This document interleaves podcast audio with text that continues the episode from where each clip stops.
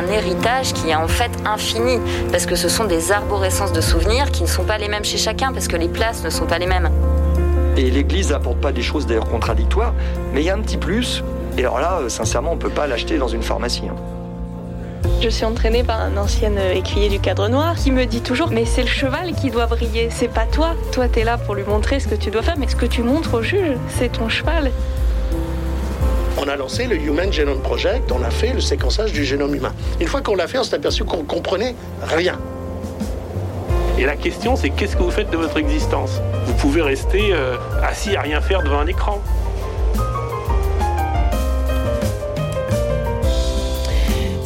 Mangez pas la chair du Fils de l'homme et si vous ne buvez pas son sang, vous n'avez pas la vie en vous. C'est ce qu'on peut lire dans la Bible dans Jean 6, 54. Mais doit-on pour autant toujours communier à la messe? En tout cas, le Concile de Trente aurait souhaité qu'à chaque messe, les fidèles qui assistent ne se contentent pas de communier spirituellement, mais reçoivent encore réellement le sacrement eucharistique. C'est ce que nous rappelait Saint Pidis dans le décret Sacra Tridentina sur la communion fréquente en 1905. En revanche, une certaine Marthe Robin, elle, osait dire que l'oraison est plus importante que la communion quotidienne. Alors comment s'y retrouver? Et puis question tout simplement que nous posons ce matin, faut-il communier tous les dimanches? Marie-Ange de Sens Eh bien, ça commence tout de suite. Et j'ai la joie d'en parler avec mes deux invités du jour, qui sont le père Sylvain Gasser. Bonjour père. Bonjour Marie-Ange. Alors vous êtes toujours prêtre assomptionniste, éditeur et musicologue. Vous travaillez depuis plusieurs années aux éditions Bayard. Euh, vous collaborez régulièrement à la presse religieuse et musicale. Et vous avez donc écrit Job et comme ça chez Bayard, votre dernier livre. Et un autre est en préparation. On un peu le, spoiler le, bah, Si tout se passe bien sur le mariage, euh, c'est oui, j'y travaille. Et on vous invitera avec joie quand il sortira, ce bébé-là.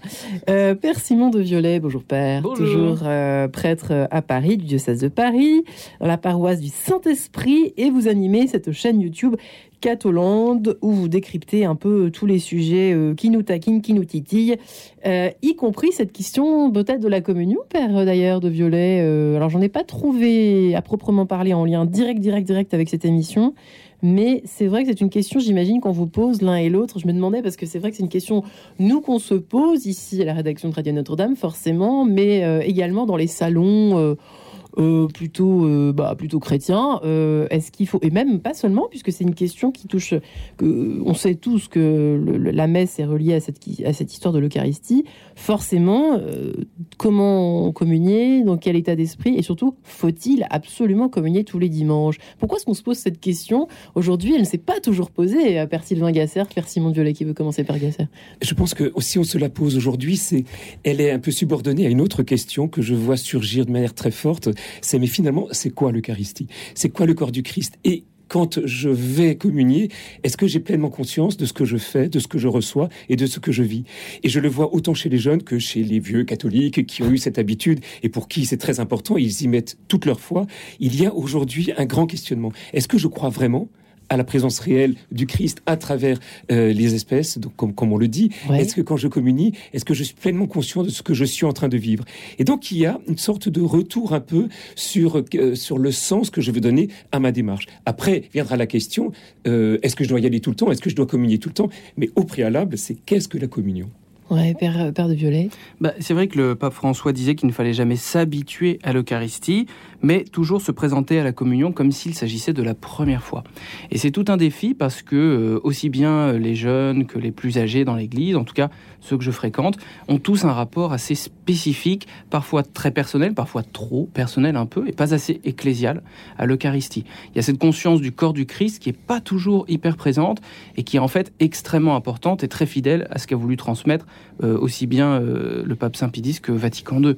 Donc euh, ça soulève des questions importantes, c'est sûr que ça nous met un peu face à cette définition du sacrement eucharistique, ça nous aide à voir à mon avis, des points, euh, des points aussi importants que la beauté euh, indépassable de ce sacrement, d'abord, qui est vraiment, euh, donc, comme on dit, source et sommet de la vie chrétienne, Lumen Gentium, mais aussi notre propre pauvreté. Et comment est-ce qu'on peut assumer le fait que bah, on va communier malgré notre pauvreté et comment est-ce qu'on peut bien comprendre ça avec une préparation adéquate? Parce qu'on connaît, nos, anciens nous disent euh, ou nous disaient euh, que de, leur temps, on communiait une fois l'an, deux fois l'an, sept fois l'an euh, avec les sept fêtes liturgiques essentielles. Père Gasser, quand même, c'est curieux qu'on soit passé de ça à un autre extrême, je sais pas. Oui, alors c'est toujours pareil. On peut parler de l'Eucharistie par rapport aux recommandations que l'Église préconise. Ouais. Et mais si elle donne des recommandations, c'est simplement pour guider le peuple, pour l'aider à vivre pleinement la communion.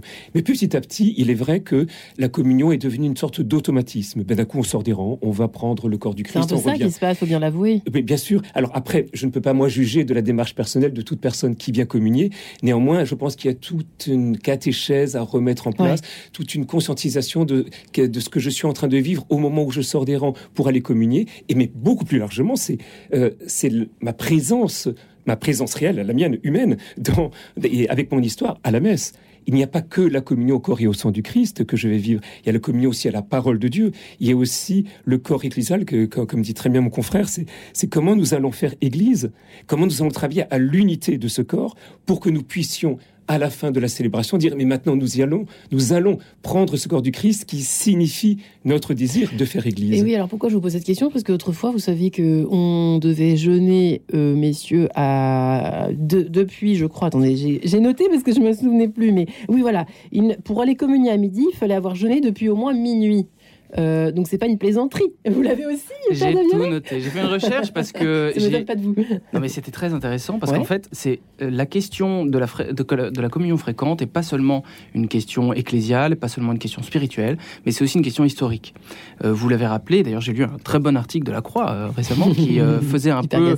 Ben, je ne sais pas si c'était Ah, mais en tout cas, il n'était pas loin, en tout cas, qui expliquait qu'en effet, il y avait depuis le IVe siècle, en fait, une sorte de relâchement un peu liturgique sur la fréquence de la communion et euh, qui a poussé à une Quatrième une- siècle. Ah ben oui, et qui a poussé le fameux concile de, de Latran IV en Ouais. 1215 à dire bah, on communie une fois par an minimum. Mais c'est vrai que après il y a eu des règles du jeûne eucharistique qui étaient toutes bien intentionnées, mais qui ont été un peu assouplies et pas euh, forcément par Vatican II comme on l'imagine, mais par Pie XII.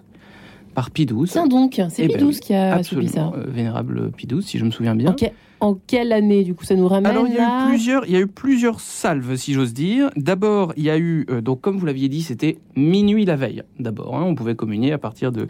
Il fallait qu'on n'ait pas mangé ni de solide ni de liquide. Ni de liquide, hein. Ni de liquide. Minuit la veille. Ouais. Euh, et tout ça est passé en 1953. Donc il y a quand même un paquet d'années maintenant, euh, uniquement au solide, minuit la veille, et c'est réduit à 3 heures pour les liquides. Ça, c'est la première salve. Et puis ensuite, c'est passé à... euh, en 1957, c'est passé Ouais. à 1 heure pour les liquides et 3 heures pour les solides. C'est très codifié. Hein et puis enfin, c'est passé à 1 heure pour les deux en 1964 avec Paul VI, euh, Saint Paul VI.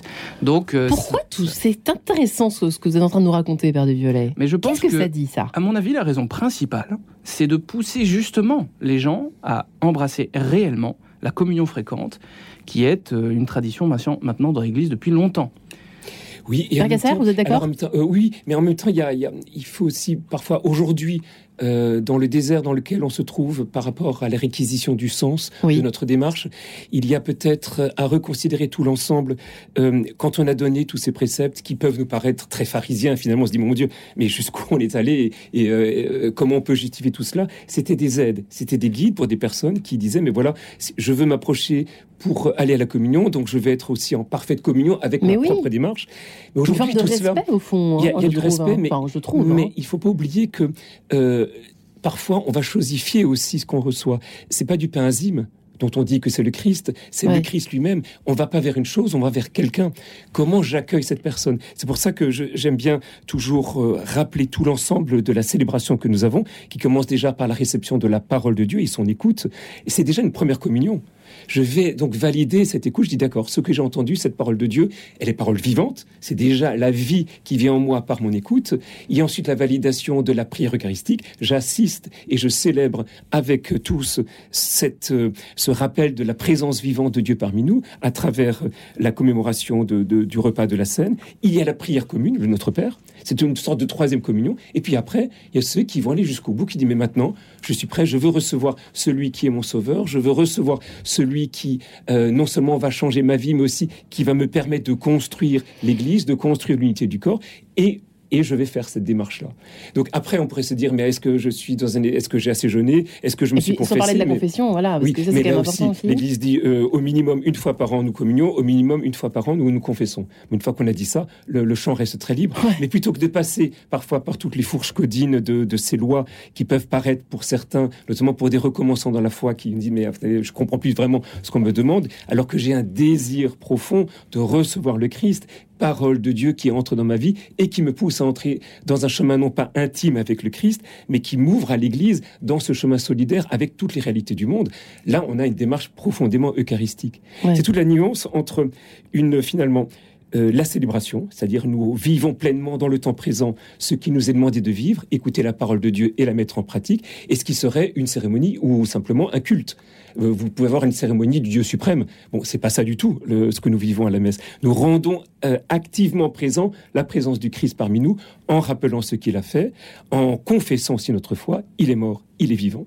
On rappelle toujours mort pour nous, vivant pour le bien du monde, et c'est ainsi qu'on avance.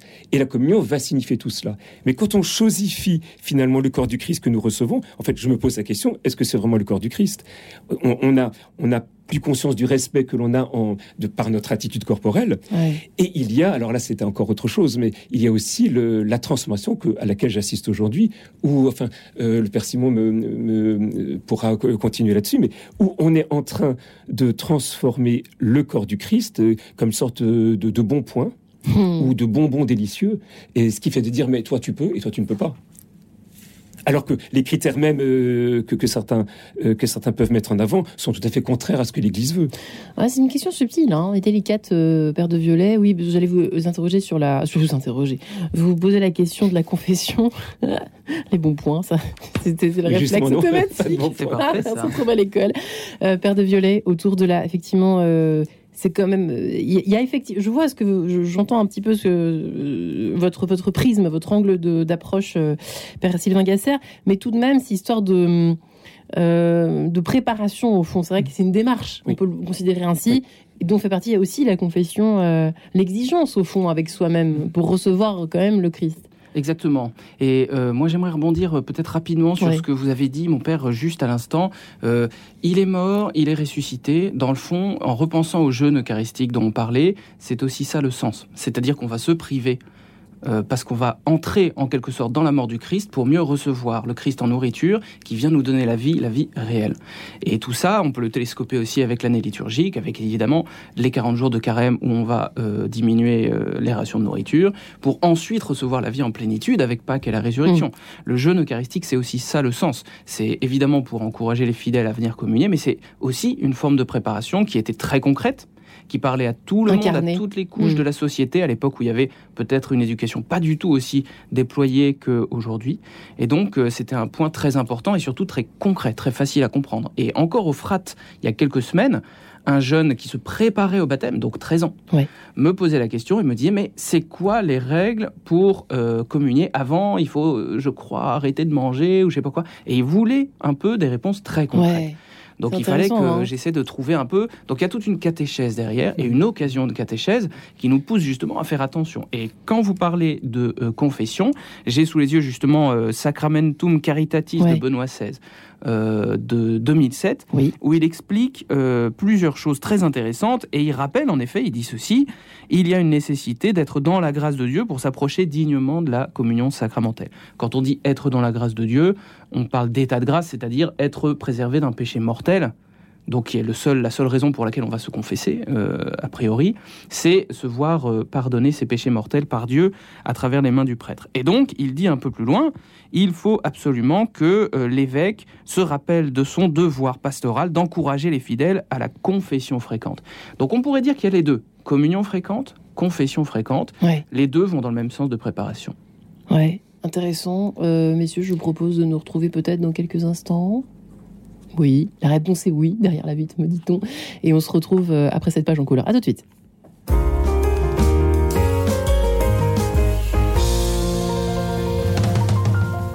1000 questions à la fois. Bonjour, c'est Sophie de Villeneuve. Retrouvez-moi dans 1000 questions à la fois. Chaque semaine, je pose à un invité une question sur les écritures ou le contenu de la foi. Dans 1000 questions à la fois, on aborde sans tabou, mais avec respect, ce que dit l'Église, parce que croire est une affaire de cœur, mais aussi d'intelligence. 1000 questions à la fois, en partenariat avec le site croire.com. 1000 questions à la fois avec Sophie de Villeneuve. Chaque samedi à 8h30 et le dimanche à 19h45. Diapason, le magazine de la musique classique, vient de paraître. Au sommaire de Diapason cet été, Liszt et Wagner, le choc des titans, Teresa Berganza, hommage à une diva adorée, Esa-Pekka Salonen, retour au festival d'Aix, Alfred Deller, une voix dans l'éternité, et en cadeau, le guide des festivals. Diapason, c'est aussi un double CD joint à votre magazine, La Gioconda dei Ponchielli, dans une interprétation légendaire. Avec Diapason, osez être classique. Bruno Courtois, directeur général de Radio Notre-Dame. Chaque année, nous observons un formidable élan de générosité à notre égard et je viens ici vous remercier. Mais vous imaginez bien que notre radio fonctionne comme n'importe quelle autre entreprise avec des charges et des salaires mensuels tout au long de l'année. Alors n'attendez pas le mois de décembre pour nous aider. Un don aujourd'hui nous permet d'aborder la deuxième partie de l'année beaucoup plus sereinement. Alors envoyez votre don au 6 boulevard Edgar Quinet à Paris dans le 14e ou sur notre site internet bien sûr. Merci. En quête de sens, Marie-Ange de Montesquieu. Question ce matin, faut-il communier tous les dimanches? Eh bien, nous en parlons avec le père Sylvain Gasser, qui est prêtre assomptionniste, euh, qui euh, travaille aussi du côté des éditions Bayard. Vous collaborez régulièrement à la presse religieuse. Vous avez publié Job et comme ça chez Bayard. Et puis, euh, le père Simon de Violet, prêtre du diocèse de Paris, à la paroisse du Saint-Esprit, qui anime la chaîne YouTube, le Catholande. père Gasser, effectivement, alors juste pour répondre, terminer sur cette histoire de confession, Qu'est-ce que vous diriez, vous, concrètement, à nos auditeurs qui sont un peu perdus ce matin? Euh, C'est vrai que c'est du coup un peu subtil, il n'y a pas vraiment de réponse unique à cette question, on le sent, mais quand même, Qu'est-ce que vous suggérez? Moi, je dis euh, déjà ce qui est important. Euh, qu'est-ce qu'on est en train de se dire là? C'est comment nous nous préparons euh, notre âme, notre esprit, notre corps, comment nous nous préparons à recevoir celui qui vient vers nous et qui nous donne les arts de la vie éternelle. Comment nous y préparons? Quand je vais voir des amis, je m'apprête à aller chez eux. Je m'habille, je me lave, je vais apporter un cadeau. Je ne vais pas n'importe comment chez quelqu'un que j'aime. Comment je vais recevoir le corps du Christ? Donc il y a la dimension personnelle. Déjà, je fais une démarche d'aller euh, à l'église, donc je me prépare là aussi physiquement à me rendre dans un lieu. Je vais ensuite accepter de ne pas être le seul dans cette démarche. Faire corps. Et donc, il y a toute cette dimension-là que l'on fait naturellement sans y penser, évidemment. Mais ensuite, il y a euh, aussi tous les éléments de la célébration qui vont me conduire jusqu'à cette communion eucharistique. Et je, redis, ce qui est pour moi important, c'est le lien entre la parole et l'Eucharistie. Les deux font corps, finalement. Et, et mais là, le problème que je vois aujourd'hui, c'est, on a donné l'exemple de ce jeune au frat, c'est effectivement le, la réquisition du sens. J'ai besoin de comprendre et pour comprendre, j'ai besoin de repères. Donc il y a toute une pédagogie à mettre en place. Les repères, c'est pas forcément fais ci, fais ça ou ne fais pas ci, ne fais pas ça. Déjà de voir la personne, comment elle comprend déjà la démarche qu'elle va vivre. Je vais vous donner un exemple. Euh, lundi dernier, dans ma communauté, euh, il, nous, allons accueillir un jeune qui se pose la question de la vie communautaire parmi nous, euh, que j'accompagne depuis quelque temps. Il a 22 ans. il il a un master de philosophie. Et euh, quand il, euh, quand on se donne la communion de la main, nous allons tous communier ensemble. On est une petite fraternité de, huit.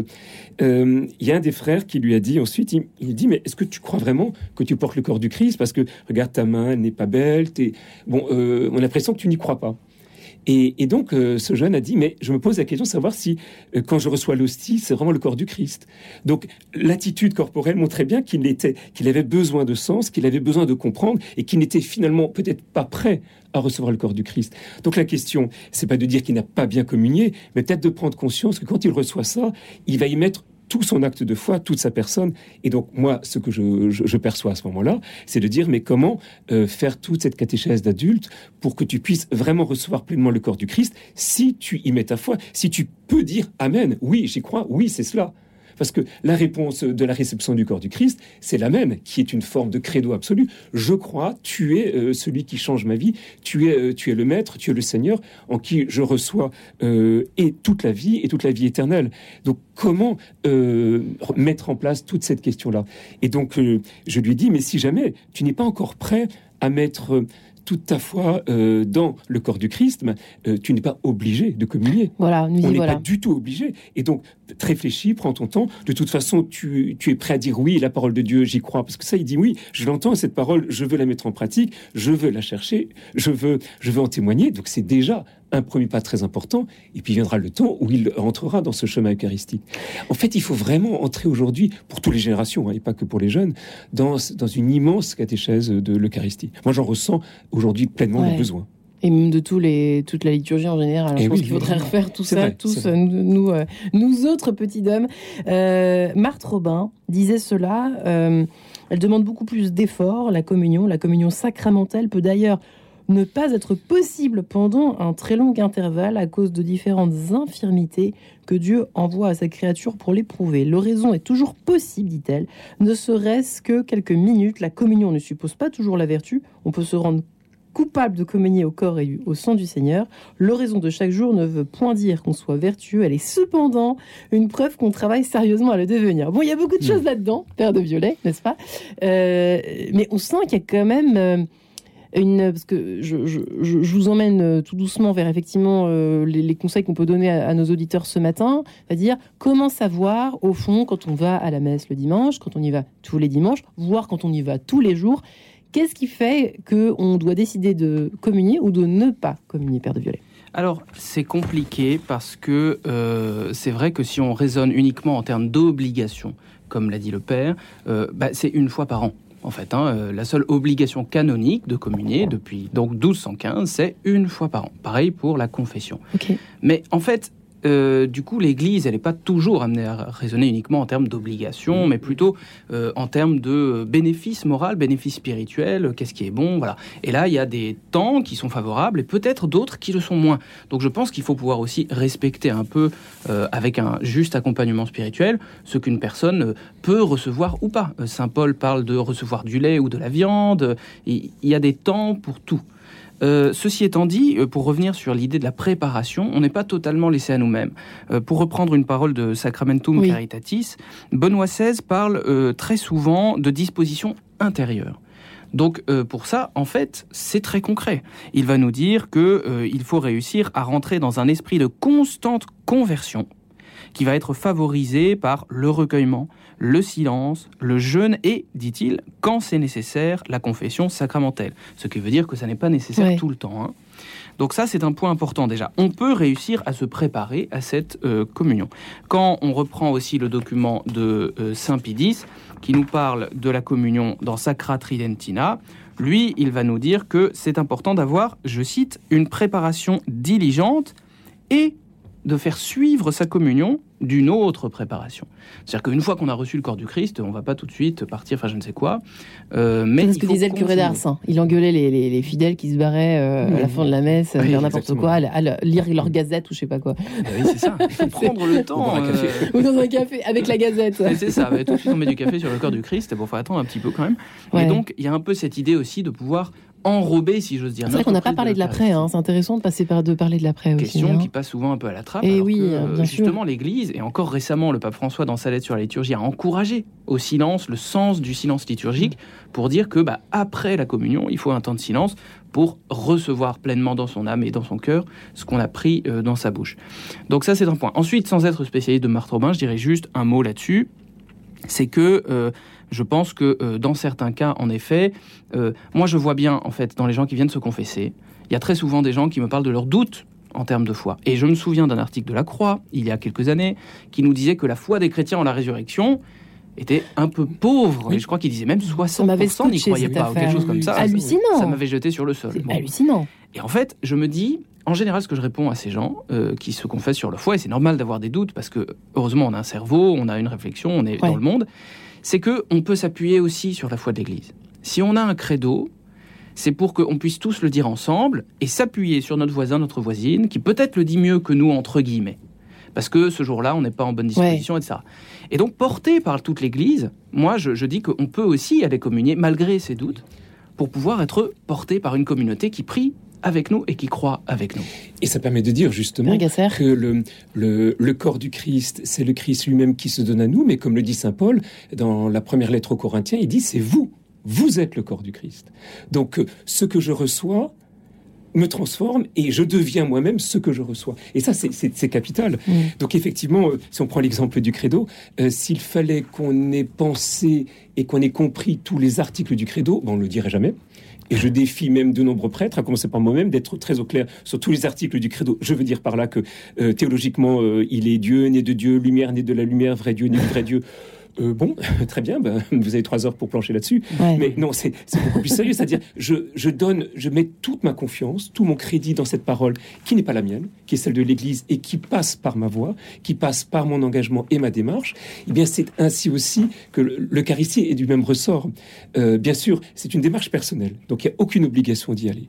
Si je ne suis pas prêt, si je n'ai pas fait la paix avec mon voisin, avec mon frère en communauté, si je n'ai pas fait la paix avec mon conjoint, ma conjointe, mes enfants, mes parents, euh, qu'est-ce que je vais faire en allant à la communion ouais. Donc c'est c'est des choses très concrètes. Je peux vous raconter une anecdote Oui. qui est arrivée dans ma, commu- dans ma communauté. Vous allez rire. Mais euh, il y a un an, euh, un de, on était quatre ce jour-là, donc en toute petite fraternité, et euh, il y avait un, un frère qui prépare euh, le dessert, c'est une tarte à la rhubarbe meringuée. Mmh. Très bien. Miam, Très bon. Mais euh, pour le coup, on l'a pas mangé avant la messe, évidemment. On a l'Eucharistie.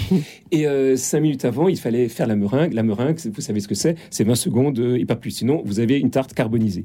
Ce qui est arrivé, donc il est, parce que c'est un frère qui devait surveiller ça, il ne l'a pas surveillé. Résultat, il était en pétard. Moi, je suis à la chapelle. Je dis, mais qu'est-ce que vous attendez pour venir à la chapelle? Bref, il était euh, vraiment en colère noire. C'est le cas de dire.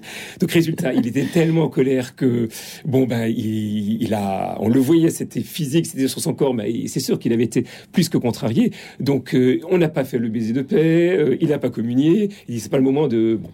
On sort de, de, de la chapelle en se disant, bon, qu'est-ce qu'on va faire?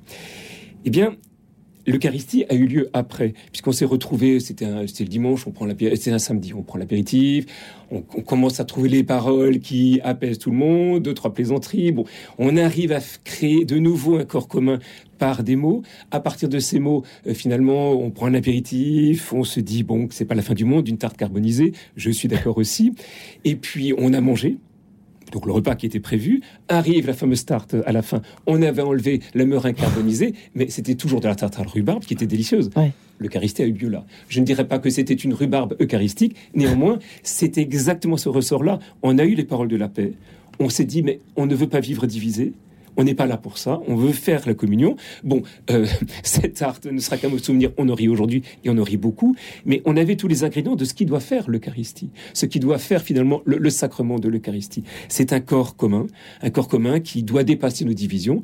On n'arrive pas forcément dans une assemblée où on a fait la paix avec tout le monde. Et même à la fin, ce n'est pas sûr. Mais on a exprimé notre désir de la communion, notre désir de la paix, notre désir d'être témoin du Christ ressuscité au cœur de ce monde complexe qui n'est pas prêt, lui, de le recevoir. Mais là, c'est intéressant parce que ça soulève ce que vous dites, Père Gasser, euh, une autre question qui est celle, en, géné- en règle générale, de notre, euh, je dirais, notre fadeur, notre, euh, notre automatisme. Il y a quelque chose chez les catholiques, je ne sais pas comment c'est dans les autres religions, j'ai l'impression qu'il y a quand même moins ce côté-là euh, de normaliser, de limite on banalise complètement tout, on est conscient de rien. On est, on est quand même arrivé un petit peu à ça, j'ai l'impression, dans certains cas, dans beaucoup de cas, euh, Père de Violet. Qu'est-ce que, comment vous ressentez en vérité les choses, au fond, de ce côté-là? Bah, c'est vrai que, comme l'a dit le Père Gasser, il faut absolument faire une catéchèse hebdomadaire sur l'Eucharistie, sur la façon dont on va recevoir le corps du Christ, sur la façon dont on va faire soi-même corps du Christ. Ça, ça se fait dans la semaine avant, par exemple, le dimanche, on, on- on se fait un, on, peut, y oui. pense pendant la semaine, une fois Dans par semaine. l'homélie, tout simplement aussi du dimanche, si presque dans tous les textes, on va avoir des liens avec l'Eucharistie dans les textes bibliques. On peut en trouver.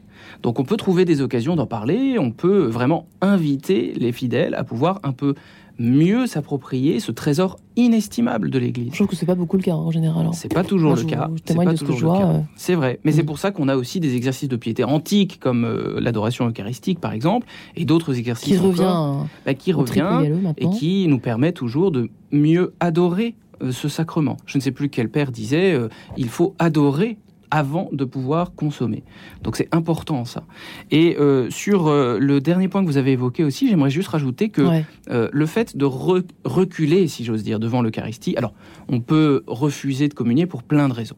On peut refuser de communier pour des raisons euh, euh, qu'on pourrait dire euh, catholiques un peu classiques. Je ne suis pas digne, Seigneur, de te Ouais. recevoir. On peut refuser de communier pour des raisons un peu catholiques libérales, si j'ose dire, comme par exemple, comme on avait eu il y a quelques années, une grève de l'Eucharistie qui avait pu choquer certains. Une sur- grave de le cas ici, j'ai pas suivi. oui, c'était vers 2014. euh, euh, pour pouvoir, il y avait tout un synode à ce moment-là, et on s'était dit, bah, pour pouvoir soutenir les personnes qui ne communient pas parce qu'elles sont tenues loin de la table eucharistique pour des raisons disciplinaires, eh bien, euh, je ne vais pas communier, par exemple. Ça avait été dans la presse. Euh, donc, il y a plein de raisons qui nous poussent à ne pas communier. Et il y en a une dernière euh, qui est importante, c'est parfois on n'arrive pas à voir la juste frontière entre la réelle contrition et le scrupule. Hmm. Et ça, c'est un point spirituel important. Et j'aimerais vous citer simplement euh, quelques petits mots de Sainte Thérèse de l'Enfant Jésus, rapportés par le Père Lettel, qui euh, répond justement à sa cousine qui a de tels scrupules avant d'aller communier en 1889. Et elle dit Pense donc que Jésus est là dans le tabernacle exprès pour toi, pour toi seul. Il brûle de désir d'entrer dans ton cœur. Va, n'écoute pas le démon. Moque-toi de lui et va sans crainte recevoir le Jésus de la paix et de l'amour pour que ta vie ne soit pas euh, un peu retenue Ouais. dans ce qu'elle appelle des craintes chimériques. Communie souvent, bien souvent. Voilà le seul remède si tu veux guérir. Jésus n'a pas mis pour rien cet attrait dans ton âme. Donc il faut pouvoir toujours trouver un bon équilibre entre ne pas sombrer dans le scrupule et rester dans un esprit, comme dit Benoît XVI, de conversion permanente. Ah bah c'est pas simple, dis donc, de s'y retrouver avec ça, Père de Violet. Débrouillez-vous avec euh, cette méthode euh, de faire euh, la part des choses soi-même. C'est pas facile. Père Gassal. Non, mais c'est une question d'équilibre, comme en toute chose, Ouais. qui est un signe de sagesse. Il y a, il y a deux écueils, finalement, à éviter dans ce qu'on dit ce matin. Ouais. À la fois une banalisation extrême. Bon, finalement, c'est un bout de pain que je Ouais. prends, et puis tout le monde le fait, je le Tout fais le monde aussi. le fait, vais. Donc on peut être évidemment, moi je suis un peu dans l'attitude, on peut le voir, mais je peux pas aller plus loin, je peux pas juger de la démarche de la personne, mais on voit quand même une banalisation et de l'autre côté une sorte presque d'idolâtrie de ce que je suis en train de prendre. C'est-à-dire c'est euh, c'est mon Jésus à moi, mon doudou Jésus finalement euh, que je me prends pour moi personnellement dans et, et j'oublie le contexte ecclésial parce que euh, à ce moment-là je ne construis pas l'Église. Je, je suis dans un rapport euh, oui j'ose le qualifier. part, oui oui peu. idolâtre effectivement ça Ouais. sera mieux même. Et donc il faut il faut trouver le, le- le juste équilibre entre les deux choses là et et ça passe aujourd'hui je pense que c'est nécessaire ça passe par euh, une conscientisation une catéchèse un enseignement mais qui doit toujours partir de ce que la personne est déjà en train de vivre. La question c'est est-ce que tu crois à ce que tu as entendu? Est-ce que tu crois à ce que tu en train de célébrer Est-ce que tu es prêt à adhérer? Tu es prêt à dire maintenant, le Seigneur, c'est celui, c'est le Dieu de la vie qui est là pour le salut du monde et pour mon propre salut. Et je suis prêt à aller jusque dans cette démarche qui concrètement me fera sortir des rangs et m'avancer vers la communion. Et le prêtre me donnera cette communion parce que je suis prêt, Seigneur, à, euh, à entrer dans cette démarche où il y a toi, il y a moi et c'est nous qui allons former ce corps-là. Quand on, euh, alors je suis désolée, vous asticoter autour de cette histoire, mais euh, quand on va à la messe tous les dimanches et qu'on euh, espère communier à chaque fois, il faudrait se confesser euh, tous les, tous les, je sais pas, une fois par mois. Il n'y a pas de règle autour de Pas de ça. règle. Le- le- on donne le minimum, euh, c'est euh, une fois, comme, comme je, je le redis, une fois par an et, et une pour la confession comme pour la messe. Mais après, c'est la liberté aussi de, de chacun. Parce Ouais. que si vous dites, voilà, c'est comme ça et pas autrement, qu'est-ce qu'est-ce qui arrive? Mais Finalement, vous uniformisez, vous compartimentez, vous enrégimentez finalement toute la démarche. Et, et même, on va presque pervertir ce que devient le corps du Christ. Je vais vous donner un exemple. oui. Je vous donner un exemple que j'ai vécu euh, cet hiver qui m'a vraiment euh, choqué. Euh, J'étais dans une capitale européenne et je me retrouve à célébrer le dimanche avec les, les Français expatriés, donc petite communauté, c'était encore le confinement, on était une soixantaine. Un jeune prêtre venait d'arriver qui, qui, est- qui est là pour trois ans. Et donc moi je donne la communion aux uns, lui il est à côté de moi, et puis d'un coup euh, je vois il, il donne, il lève le corps du Christ et il y a une personne qui est là, et puis il remet le corps du Christ en calice, et non pas vous, pas toi. Alors, euh, moi, je fais pas attention, je continue à donner le corps du Christ. Et puis, quelqu'un sort des rangs, il dit, mais tu fais quoi, là? C'est c'est quoi? Ben non, il est en état de péché. Et donc, l'humiliation que cet homme, selon sa conduite de vie qui n'était pas du tout perverse, hein, je le précise tout de suite, euh, il y avait un jugement, on transforme le corps du Christ en bon point, alors que quand la démarche a démarré, c'était pas le moment de faire la théologie ou de faire un exercice de conscience. La personne, elle arrive, c'est sa démarche. Je ne peux pas, là, à ce moment-là, précis, la juger. Mais simplement dire non, pas toi. Mais attends, la personne, elle vient. Donc elle adhère à la parole qu'elle a entendue, elle est prête à faire cette Vous démarche. voulez dire parce que s'il l'avait manifesté autrement, là ça s'était justifié, mais pas- là, ça, c'est- là c'est vrai que c'est Parce vraiment. que, sauf que la personne dit devant tout le monde, pas non, parce toi, que quoi. tu es en état de péché. Non, mais alors déjà, alors soit euh, c'est un secret de confession qu'il est en train de délivrer et il y a un grave problème, soit bah, donc je l'ai vu après, j'ai dit mais qu'est-ce que tu as fait? Mais là, c'est des laïcs qui sont il vous a sortis répondu ou pas d'ailleurs? Ben euh, il m'a dit mais je peux pas valider ce qu'il vit. Alors moi je savais ce que c'était, j'ai dit mais ça ne te regarde absolument pas.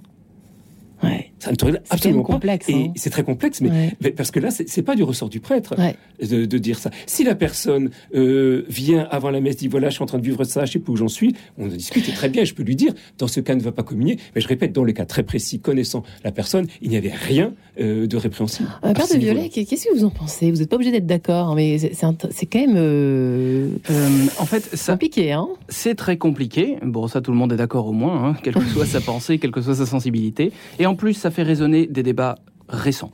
Je pense évidemment à, par exemple, la communion ou l'absence de communion du président américain Joe Biden. Est-ce qu'il faut lui donner la communion Est-ce qu'il ne faut pas lui donner la communion?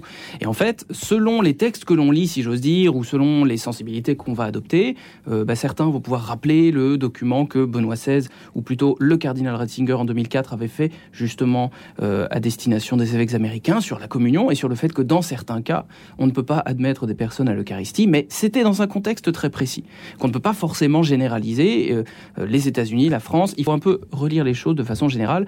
Pour le dire simplement, il n'y a pas forcément, même si on l'aimerait, euh, de règles universelles, claires et parfaites euh, dans tous les pays, pour toute l'Église, pour le monde entier sur cette question.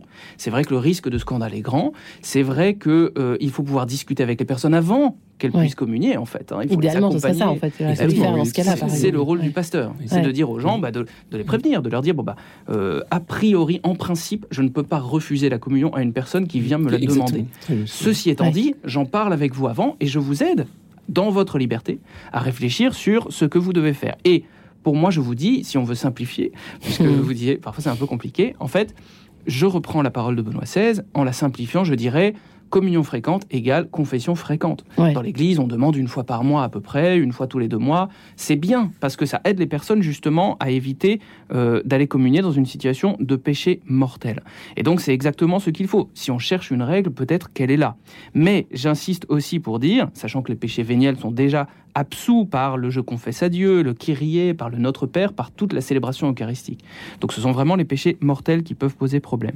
Mais je répète quand même une règle importante, c'est que ne pas communier alors qu'on est en état de le faire, Là, pour le coup, ça a de bonnes chances d'altérer la vie spirituelle. Ça peut ouvrir une porte un peu acédique aussi, Ouais. hein, un relâchement, euh, une négligence spirituelle. Ça nous fait perdre quand même la grâce incomparable qu'on a quand on prend le corps du Christ, qui n'est pas du tout la même chose que quand on regarde la messe à la télé, par exemple. Il faut le répéter. Le Ouais. confinement nous a permis de voir à quel point est-ce que cette dépendance du corps du Christ était essentielle.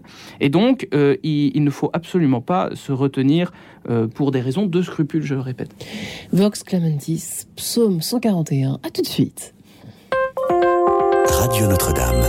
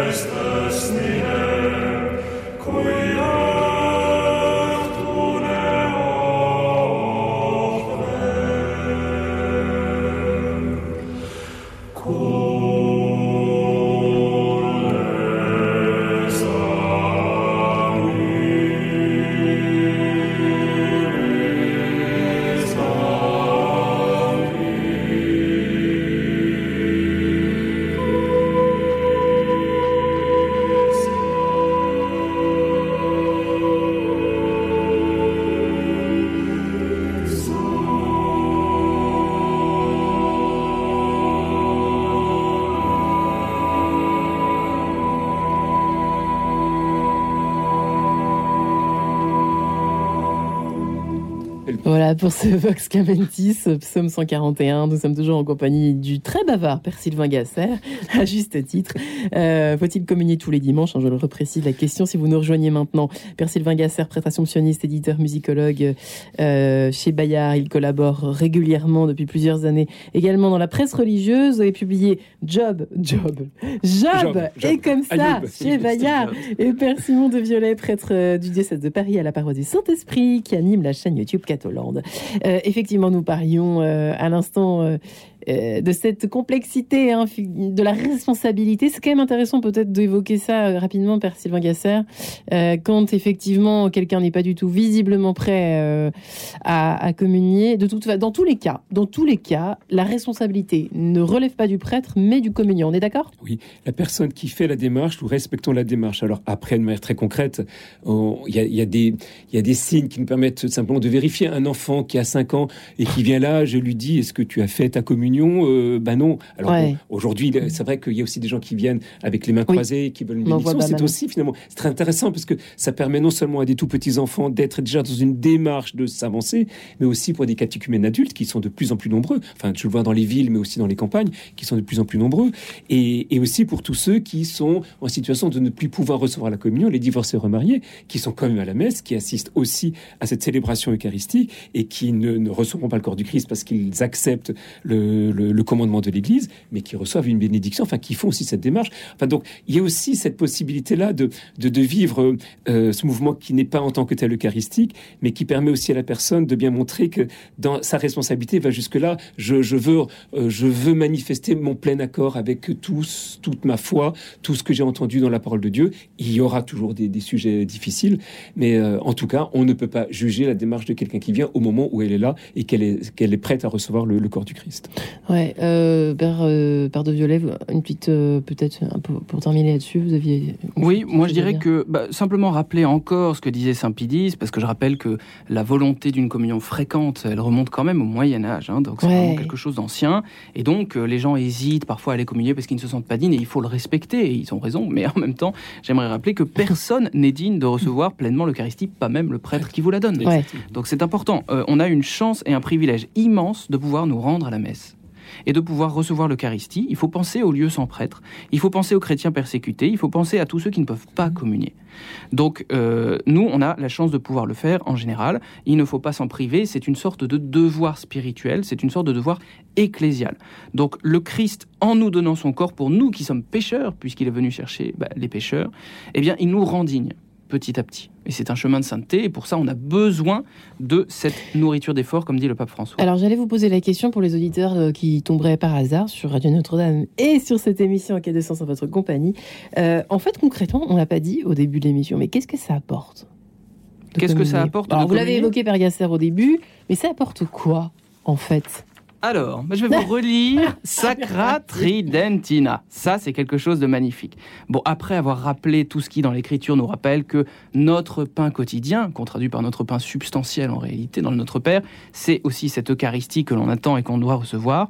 Voici un petit extrait de Sacra Tridentina qui nous en parle. Ils nous disent L'Eucharistie, pour ceux qui la reçoivent, donne la force de réprimer leur passion pour se purifier des fautes légères qui peuvent se présenter chaque jour, éviter les fautes graves auxquelles est exposée la fragilité humaine. Ce n'est donc pas principalement pour rendre gloire à Dieu, ni comme une sorte de faveur et de récompense pour les vertus de ceux qui s'en approchent que l'on reçoit l'Eucharistie, mais c'est, et je cite encore, l'antidote, comme disait le Concile de Trente, qui nous délivre des fautes quotidiennes et nous préserve des péchés mortels. même pas anodin. Ça, ça a été non, écrit noir sur blanc, Père. Oui, puis cette démarche, euh, elle est une invitation puissante à me rappeler que je suis toujours dans un chemin de conversion, Ouais. de torsion sur soi, comme disait saint Augustin, Hmm. un chemin de transformation de ma vie, de je veux faire de ma vie une vie témoignante de ma vie de baptisé.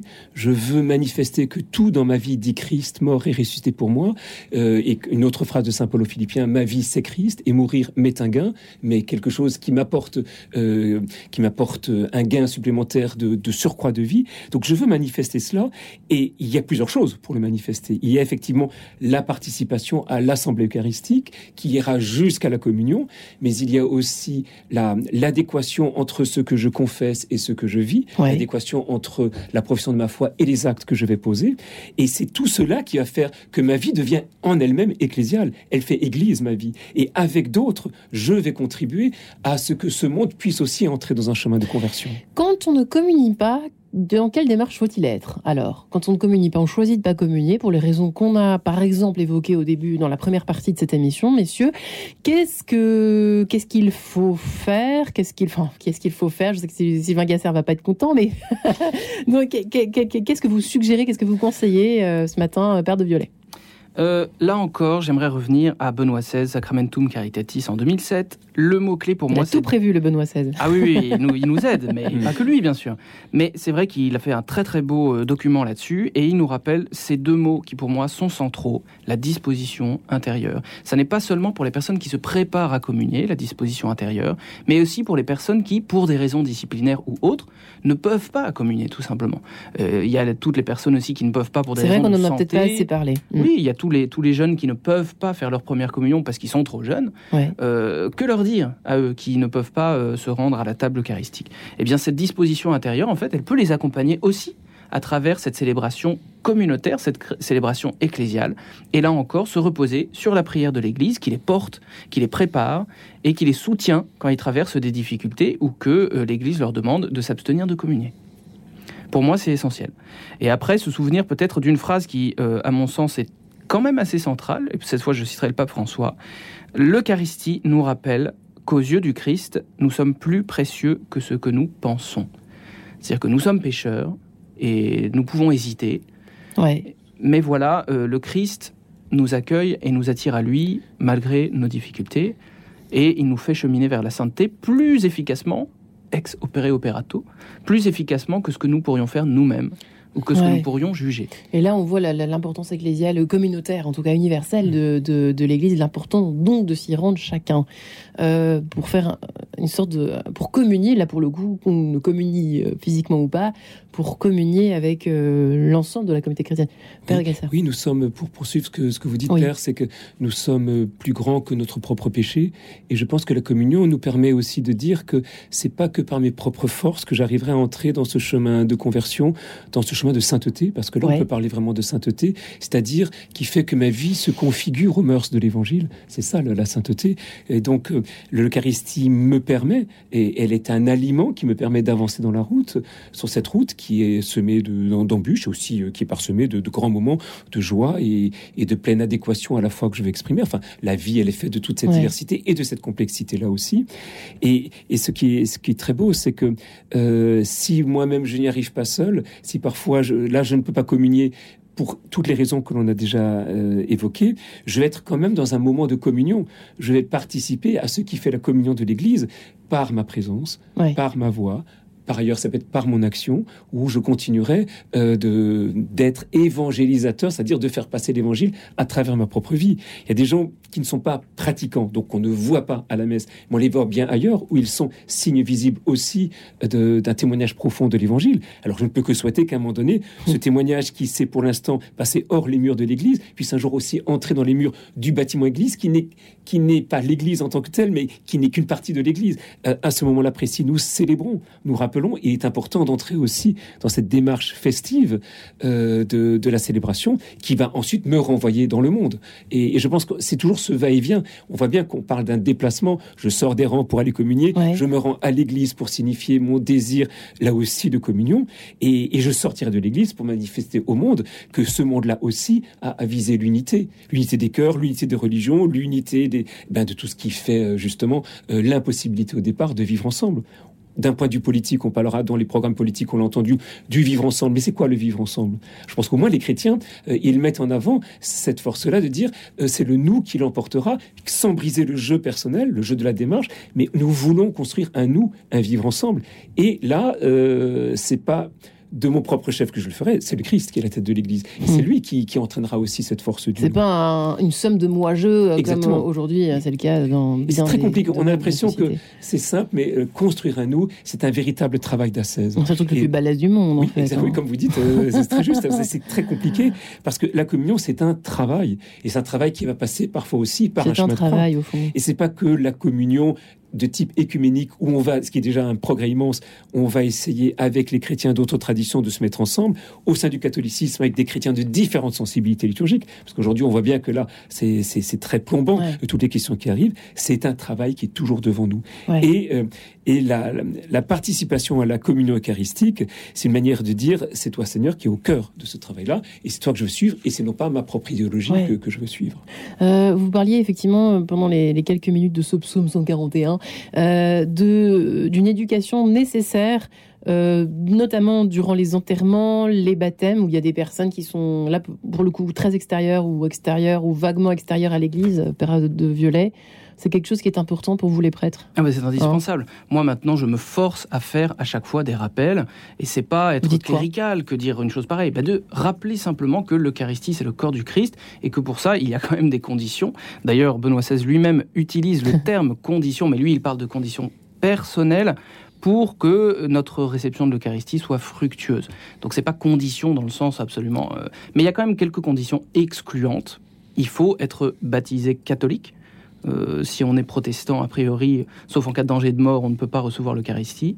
Euh, si on est orthodoxe, on peut la recevoir, mais si euh, il n'y a pas de prêtre orthodoxe à proximité et si on est quand même d'accord avec le, la profession de foi catholique, donc il faut être baptisé catholique. Et ce- moi, je dis être prêt dans son cœur, se sentir prêt, ce qui veut dire en fait être en état de grâce quand même, quand on comprend un peu ce vocabulaire.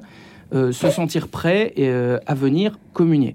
Et j'ajoute immédiatement, bah, sinon n'hésitez pas à venir pour recevoir, euh, si j'ose dire gratuitement, bah Ouais. oui, la bénédiction, même avec le petit, petit geste de mettre ses Ouais. mains sur la poitrine, ce qu'on fait aujourd'hui et qu'on ne faisait pas jadis.